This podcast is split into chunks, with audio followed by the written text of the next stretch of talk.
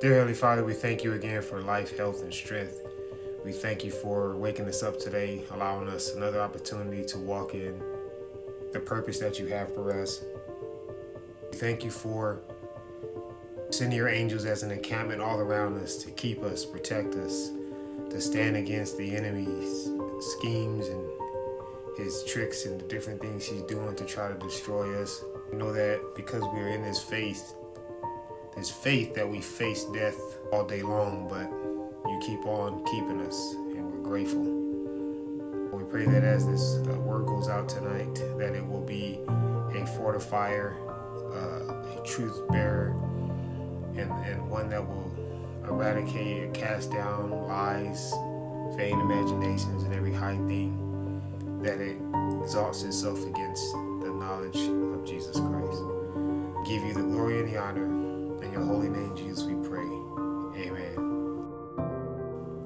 So, if you've listened to what God has allowed me to share um, over these recent months, or have read things that I've, I've been able to, uh, blessed to be able to share, and you would know that I'm on this um, very fired up fight to uh, eradicate, cast down lies, um, things that are not upheld in Scripture, uh, deceptions, and different things that take place in uh, ultimately church institutions. And uh, it's been a very interesting journey so far, um, fighting this this type of fight. Uh, because there's so many lies, it's so much deception out there that you kind of seem like the oddball. You seem like the one that seemed to didn't get it right, or at least among the few that didn't get it right. Uh, because there's more people who claim that, you know, these different things that are being told are true, yet not upheld in Scripture. But the truth is, uh, the the basis of the faith is to fight for the faith. That is the, the essence, that is the foundation of the faith. The climax, obviously, is salvation. It's getting into everlasting life. It's having Jesus tell us, um, you know, well done. We get to enter into the joys of the Master and spend eternity with God. That that's the climax. But um, we're not there yet and unfortunately, uh, many people walk around as if they made it. Uh, they walk around as if they already have arrived because they have been led astray. And many institutions, especially in the West and in America, are institutions that were built on lies. They were built on half truths. Um, you have the, the, the, the new age thinking that, that takes place today uh, which come out of the social gospel or progressive Christianity that holds no biblical weight. Um, because what we find is that, you know, ultimately there's two gospels that that that exist. Uh, there, there's the gospel of self, and then there's the gospel of salvation. And self, that gospel typically uses scriptures, you know, one or two scriptures, or maybe um, a setting in a scripture to validate why a person doesn't have to do certain things, why they shouldn't go and contend for their faith, why they should not call out false teachers. Uh, you know, just a variety of things that people will, when you look at, if you ask or, or you search Google and you say, well, you know, do does a person have to do any particular thing uh, regarding Christianity? there you're going to find a lot of articles uh, that or or posts or suggestions that basically will defend someone's decision to not do what the Bible says do or what someone brings out of the Bible and says they have to do. You don't find many that will say these are the things uh, that defend why you should do or you should obey. Um, and the and the reason be, being, like I said, it be, it's because, you know, we live in a in a season in a time where people don't want to do God's will. Uh, they they they've been fed this facade that all they have to do if you come into a church institution, is just say the sinner's prayer, you know, that you believe and that's it. You got your golden ticket into the kingdom of heaven. So you're no longer obligated uh, to do anything because you simply believe.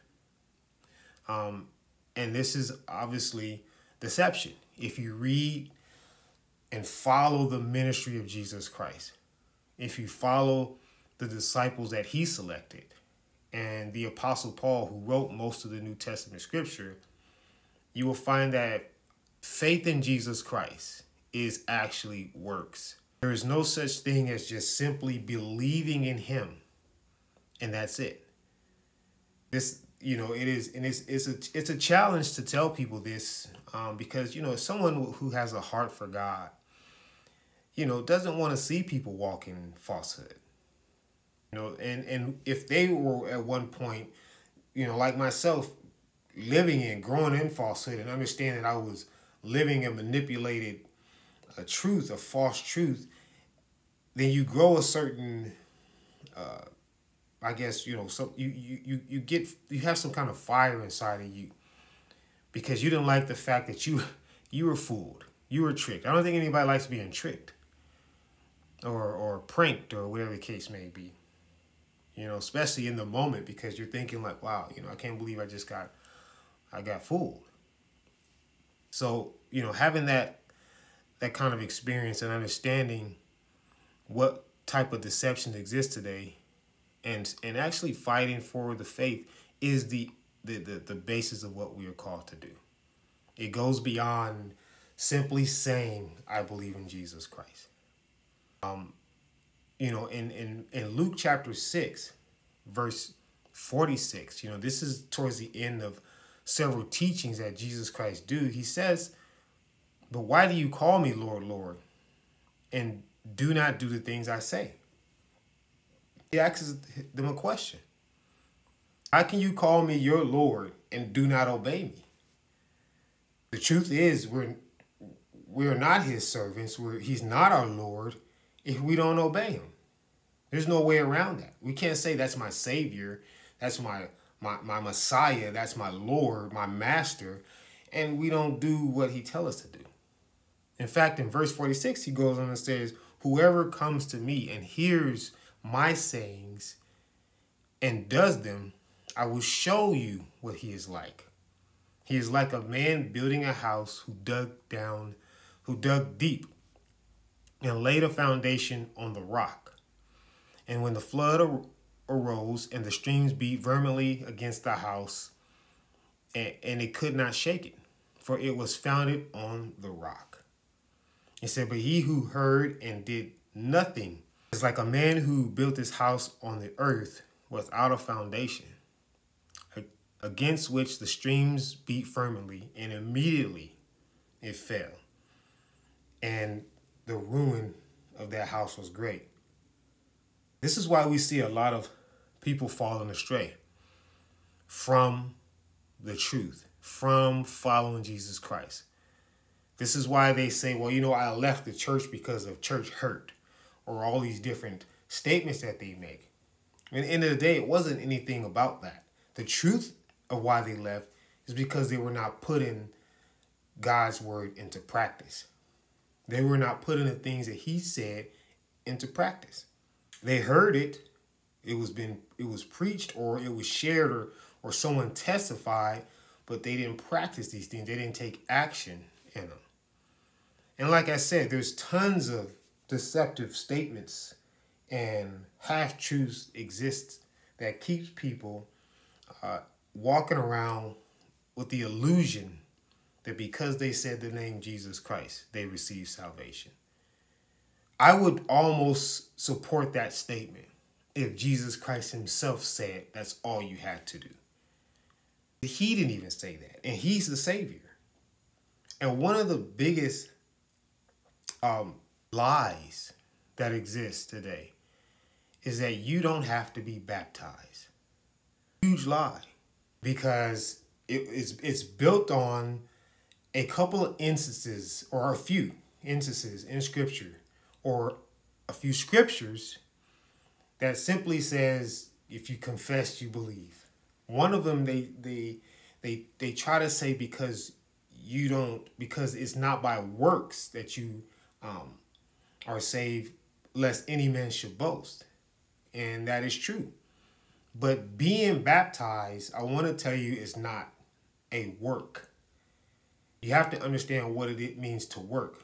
To work is that you show up to do something for somebody to get something in return.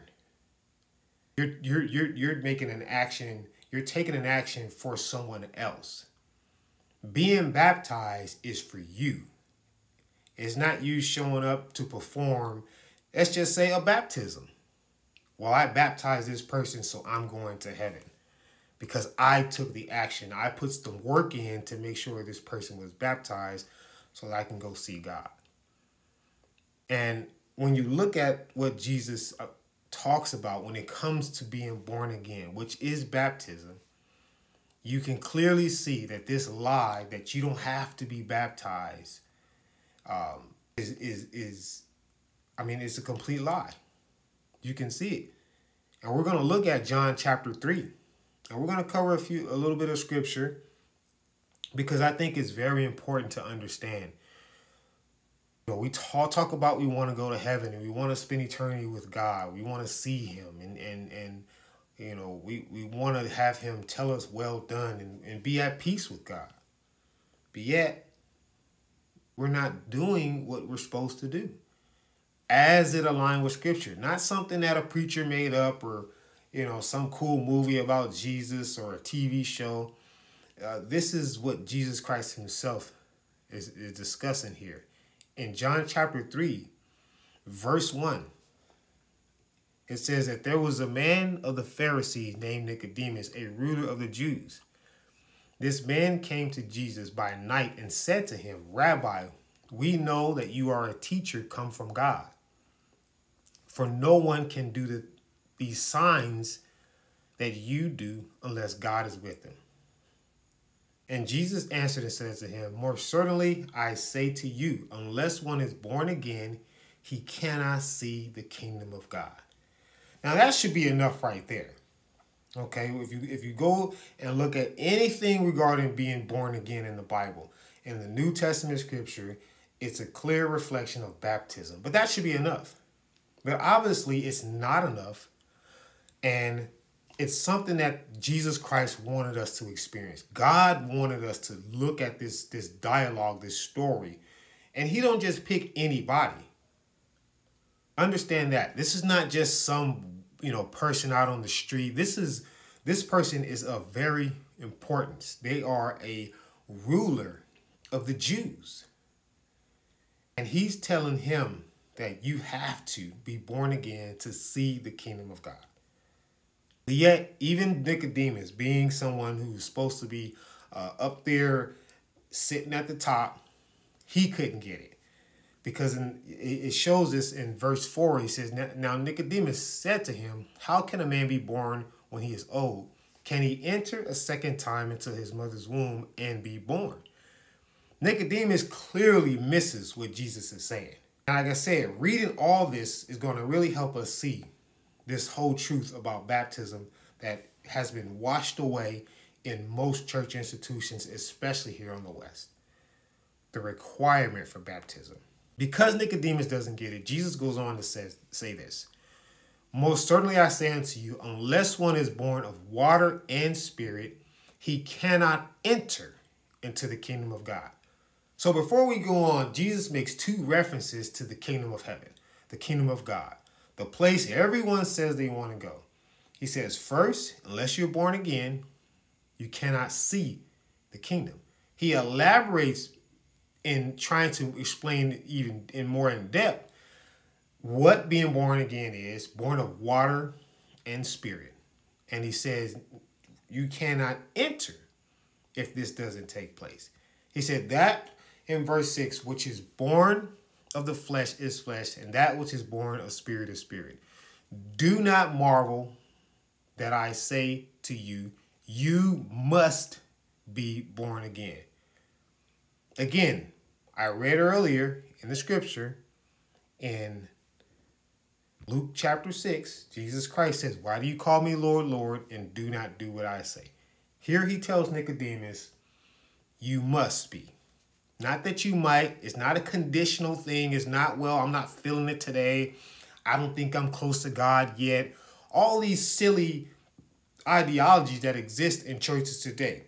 I've been to plenty of them. You go down, you shake the pastor's hand, you say the sinner's prayer, and whenever you feel like God is leading you, you go get baptized. This is not in the Bible. This is this this is complete uh, contrary teachings and actions in Scripture, and I'm going to show you this later on as we as we move ahead. Um, and then he tells him, he says, the wind blows where it wishes, and you hear the sound of it. You cannot tell where it comes from or where it goes. So is everyone who is born of the Spirit.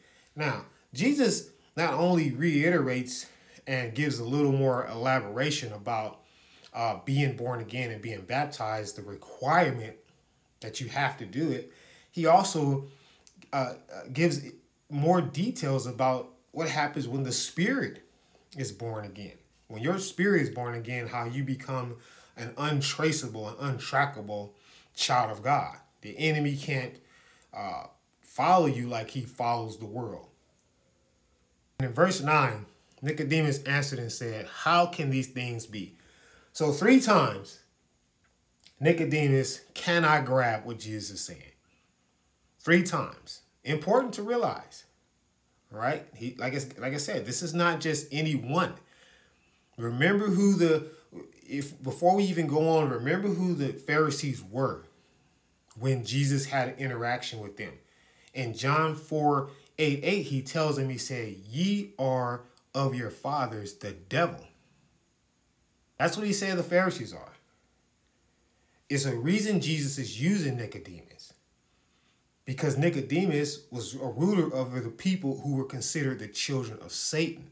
And the reason they were children of Satan uh, is because they were using uh, traditions, customs, and things that completely made the word of God no effect in the lives of the people who followed them. This is why he used Nicodemus. And if you take this this little story here and you align it to what we see today, there are a lot of Pharisees leading church institutions where not only does the pastor don't get it, but the people in church don't get it. So we're going to go on in verse 10. Jesus answered and said to him, Are you the teacher of Israel, and you do not understand these things?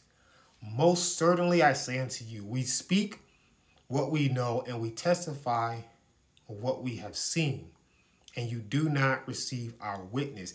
He's saying that, listen, we can only talk about what we know, and we can only testify to what we actually see.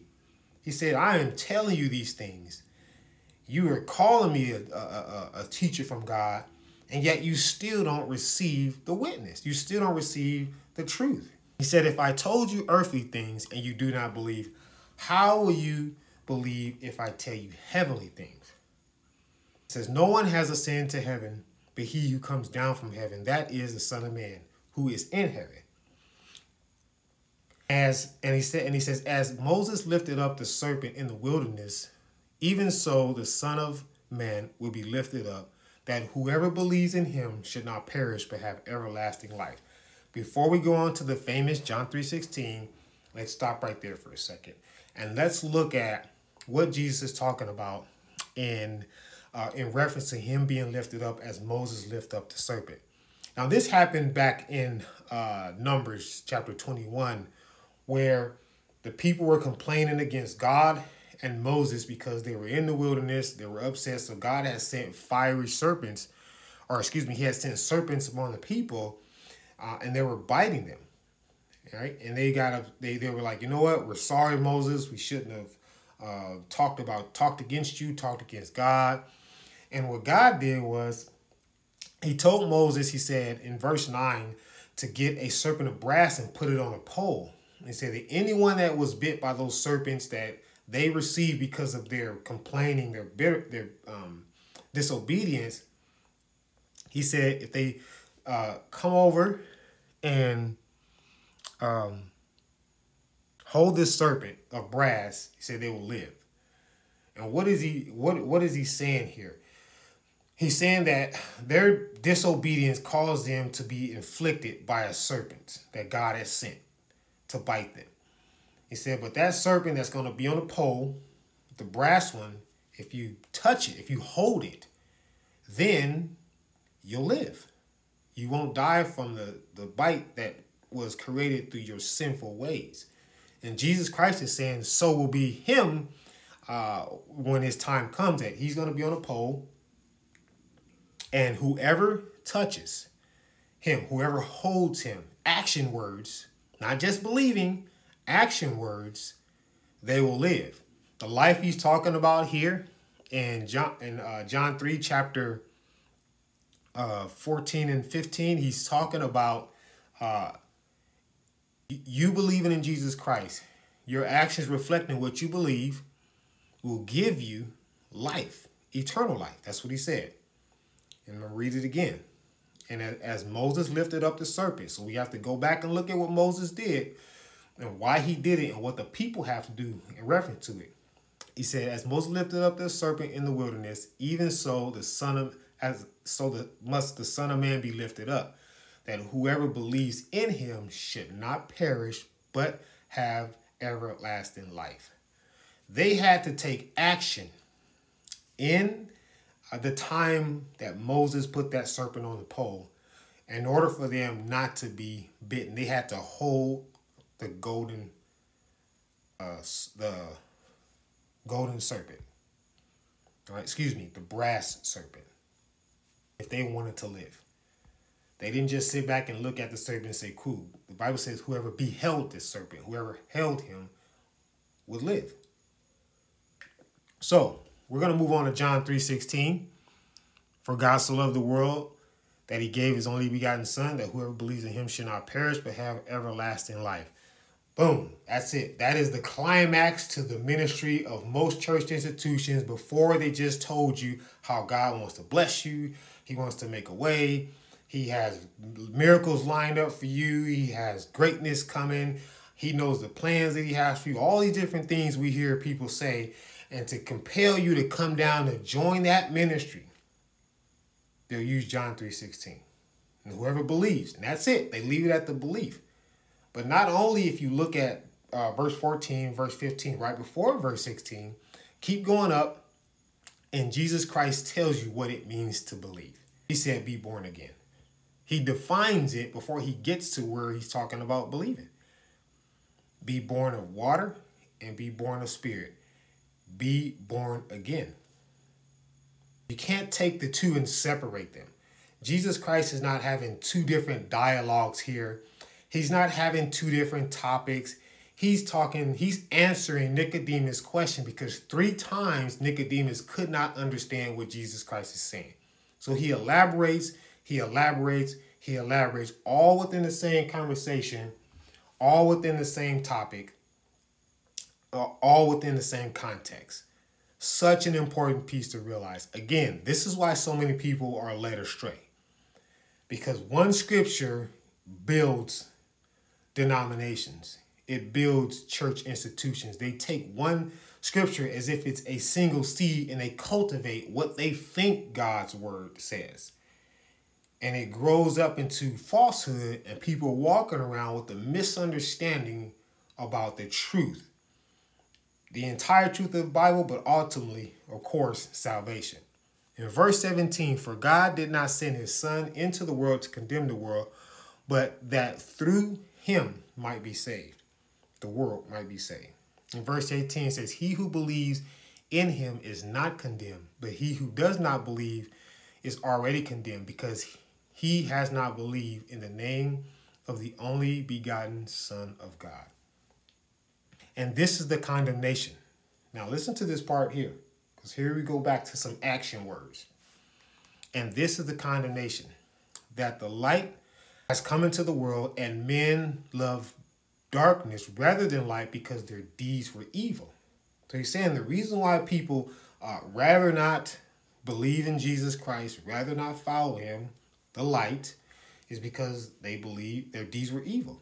He said, For everyone who practices evil hates the light because They do not want the uh, their deeds to be exposed. The light, they don't want the light to shine on the things that they're doing. It says, but he who does the truth comes to the light, that his deeds may be clearly seen, that they may be done in God. What deed is he talking about? What deeds are he referencing to? Let's go back into the context of the scripture, what Jesus told Nicodemus from the beginning. You have to be born again. That is an action that reflects not just your belief, but the fact that you are doing truth. You're coming to the light. Right? Now, I love how the Bible explains itself with all the upside down, uh, you know, twists and turns that people try to make it out to be. If you get any, if you if, if you're still unclear about baptism being a requirement, let's go on to the next verse. In 22, it says, After these things, Jesus and his disciples came into the land of Judea, and there he remained, and with them, uh, excuse me, and there he remained and with them and baptized. So Jesus remained with his disciples in Judea and he baptized. Doesn't say who he baptized, but it says that he baptized. So I heard someone say years ago that Jesus never baptized anybody. And I believe that because I didn't read the Bible for myself. But it says clearly that he did baptize. In verse 23, now John was also baptizing in Aenon near Salim because of there was much water there. And when they came and were baptized. For John had not yet been through in, uh, thrown into prison. So this is before John went into prison. In verse 25, then there arose a dispute between some of the disciples, some of John's disciples and the Jews about purification. And they came to John and they said to him, Rabbi, he who was with you beyond the Jordan, to whom you have testified, behold, he is baptizing and all are coming to him. So there was a dispute going on, and uh, they got a little frustrated because people were all going over to be baptized by Jesus Christ. And, and, and it clearly explains this because, you know, they came to him and it said the one that he testified about. John testified, John the Baptist testified about one coming greater than him, which was Jesus Christ. In verse 27, John answered and said, A man can receive nothing unless it is given has been given to him from heaven. He said, You yourselves bear, bear me witness that I said, I am not the Christ, but I have been sent before him. And he, and he, he who has the bride is the bridegroom, but the friend of the bridegroom who stands and hears rejoices greatly because the bridegroom's voice. Therefore, this joy of mine is filled. So John is excited because Jesus Christ came. He's saying that I never claimed to be the Christ. I'm just the one sent to make the way for Jesus Christ. And he's excited because Jesus finally arrives. It says, He must increase, but I must decrease. It says, He who comes from above is above all. It says, He who is of the earth is earthy and speaks of the earth. He who comes from heaven is above all. So John was basically saying that, you know, I'm only here to lay the foundation. Jesus Christ is above me and above everybody else. So when you look at what happened after Jesus speaks to Nicodemus, it shows you the importance, the magnitude of baptism. Not only do we go into a, a transition where they're moving from talking to Nicodemus, Christ is talking to Nicodemus, to uh, seeing that John is already baptized and Jesus Christ goes over to Judea, land of Judea, to baptize. It, it follows in context with the not just uh, the requirement, but he's he's letting you know this is what it is. This is what needs to be done. It's one thing if Jesus talked to Nicodemus about being baptized, then he went over to heal a blind man, or he uh, raised a girl from the dead, or he went to get in a boat and went to sleep. it all falls in line with not just um, what Jesus was telling Nicodemus, but what he showed that need to be done.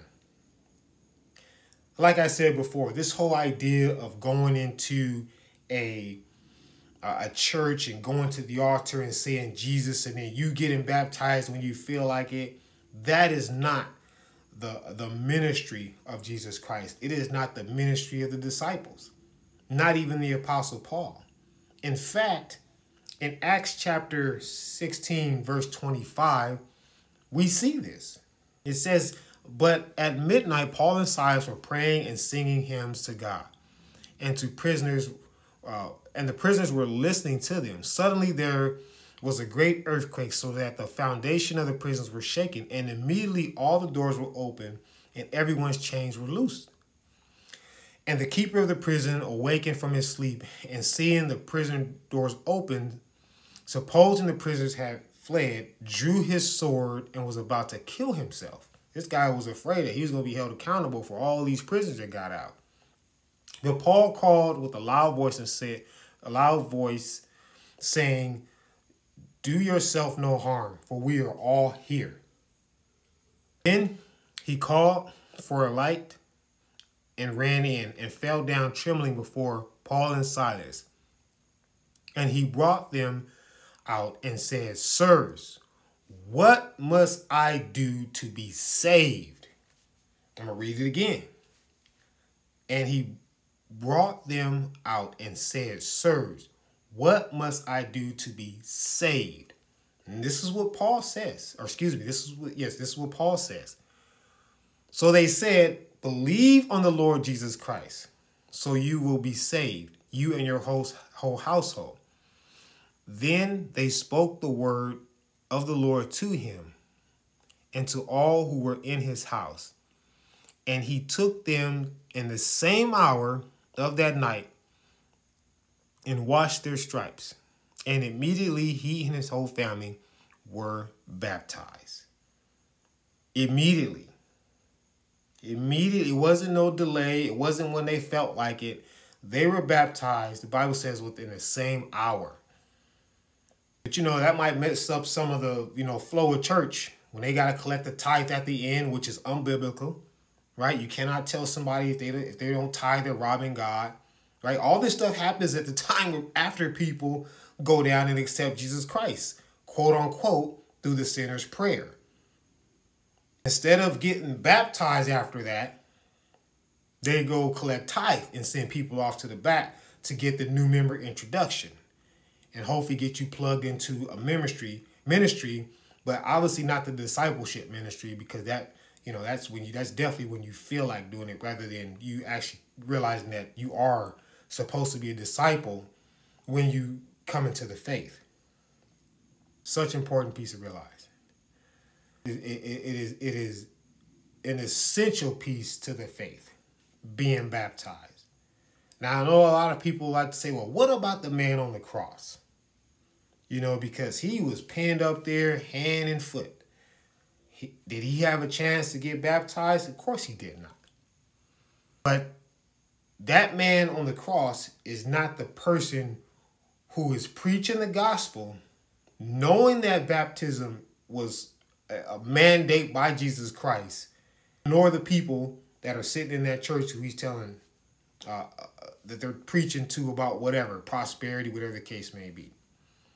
We that's that's one of the another one of the big issues that people like to put themselves in the shoes of the man on the cross or Jeremiah or whoever the person may be and say well that because their story uh, reflect this type of situation then that kind of fits my story so that must be that's how god want me to operate. Absolutely not. The bible says we are to work out our own salvation. We all have our own paths and journeys. But when we are uh, called to preach or teach and we don't tell people the truth, or we come into this faith and we don't study for ourselves, we're being held responsible for ourselves just as uh, you know uh, members of of the of the faith and ultimately held to a greater responsibility if we teach and do not teach the unadulterated word of God. Jesus tell Nicodemus, you must be born again. He didn't say it was conditional. He didn't say it's when you felt like it. He said you had to be born again, or else you cannot see, nor can you enter the kingdom of God. Important. This is why studying the Word of God for ourselves is absolutely essential. This is why testing everything we hear is absolutely essential. Remember, Jesus said the gate is narrow. He didn't say it was broad, do as you please. He said it was narrow, do what you are commanded. Keep his commands, obey his word. That's what he said. And if we don't do our part and walk according to the ministry of Jesus Christ and the disciples he called, then we are setting ourselves up for failure. We are setting ourselves up to stand before God and not be that good and faithful servant. And it, when you look at Jesus telling Nicodemus that you cannot see or enter the kingdom of heaven, then you know that can be something that is twisted around. Or maybe he wasn't meaning specifically that. I don't know how, but people twist stuff around like that. Obviously, it's Satan. But if you look at the parables, and Jesus said, The kingdom of heaven shall be like. The kingdom of heaven, the kingdom of God, they're all one. He said, It shall be like. And there were two types of people that were in there that got in or didn't get in. There were the obedient and there were the disobedient. The obedient was welcome, the disobedient was either not welcome or kicked out. It wasn't, it's, it's such an amazing piece when you look at these parables. Nowhere does Christ says the kingdom of heaven is like those who believed. He didn't even say the kingdom of heaven was like those who confessed. Now, do you get salvation by works? No, you do not. You get salvation by believing, and your heart reflects what you believe, and your heart will spill over into your actions. Again, why do we call him Lord, Lord if we do not do what he say? Therefore, we obviously don't have a heart, a belief for him because our actions don't reflect that. So when we're in these church institutions and we're listening to these preachings and teachings and things that people are saying, uh, whatever it is, the books or posts, we have to test the word of God. Something as critical as being baptized has been manipulated for decades, twisted for decades. I've heard it so many times from so many different preachers, uh, youth group leaders, you name it. Oh, you don't have to do it. You can say Jesus Christ today, but when you feel like it, how many people who didn't get baptized knew about baptism, but there was no urgency there? There was no preaching of baptism following your uh, belief, your confession, and died without being baptized. It's important for us to understand this. Are there situations where you won't be you on your deathbed and you're probably hearing about baptism for the first time and you can't be baptized? Absolutely. But who said that applies to us who hear and know the truth? And for a preacher to not give the unadulterated word of God, they will be held accountable. But we have to do our part in this faith, walk according to God's will, speak the unadulterated truth, and test everything we hear such such an important piece. I can't tell you how many people I do, especially in social media. You know, social media unfortunately is this uh, new age way of saying things to people uh, that you really wouldn't say to their face. And in the process of that, they have these fights that they want to get into with a scripture or two to try to validate why they are able to live however they want to live or do or accept whatever living uh, that is out there by whoever the person may be. And it's so easy to paste and copy a scripture or what someone told you than to go back and study. Sometimes, before I even reply to um, some of these statements that I get, I go do some research. And it takes me sometimes a couple days before I send a statement back. Because I want to make sure that I'm not putting out information that cannot be upheld in the Word of God. You know, that's that's that's falsehood. That's uh, being a child of Satan.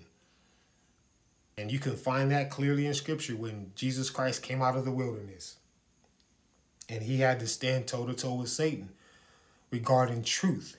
And Satan used Scripture out of context to to to attempt to get Jesus to uh, end of the day bow down and worship him.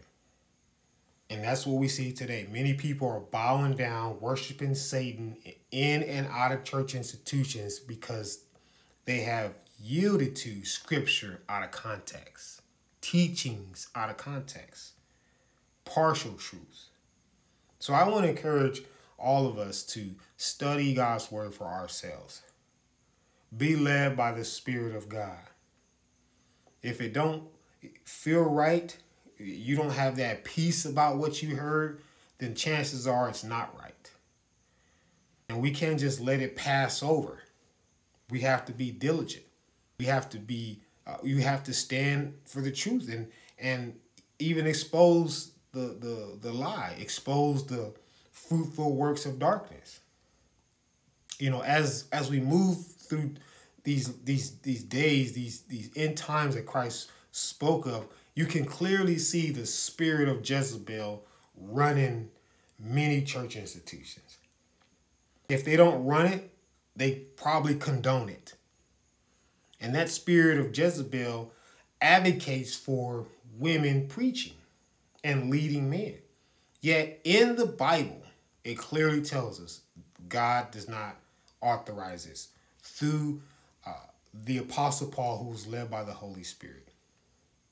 But yet, this same preacher who is either teaching unauthorized or condones unauthorized teaching quotes scripture from the same apostle, but completely disregard the other scripture that talks about a woman is not permitted to have authority or to preach over a. It's, you know, it's uh, it's that season. Deception. Christ warned us, many shall be led astray. The Apostle Paul told us, James, Jude, John, they all explain that in this time, these things will occur. And if we don't put God's word before us as primary to all that is being said and, and, and, and proclaimed, uh, read, or whatever the case may be, we will find ourselves walking in condemnation, walking in falsehood. So let's be not just obedient, but be diligent in our obedience. And never ever take anyone's word for it. Take God's word for it because that's the only thing that's going to hold up in the end. So let's do that. Let's stay on task with His truth. Let's be encouraged with His truth. Let's walk in it, even if we find ourselves walking alone. There were many times Jesus did not have the support that he should have had. But that did not stop him from doing what God called him to do. Because he knew his blessing was much greater than his tribulation. Dear Heavenly Father, we thank you for your truth. We thank you for your word. We thank you for allowing us to cast down lies and every high thing that exalts itself against the knowledge of Jesus Christ. We thank you for peace. We thank you for understanding. We thank you for wisdom. We thank you for favor in this season. We know that when we walk with you, we are kept from everything that hates you. We know that when we lean on you, we don't fall victim to the destruction of the enemy. We thank you. We give you the glory and the honor. In your holy name, Jesus, we pray. Amen.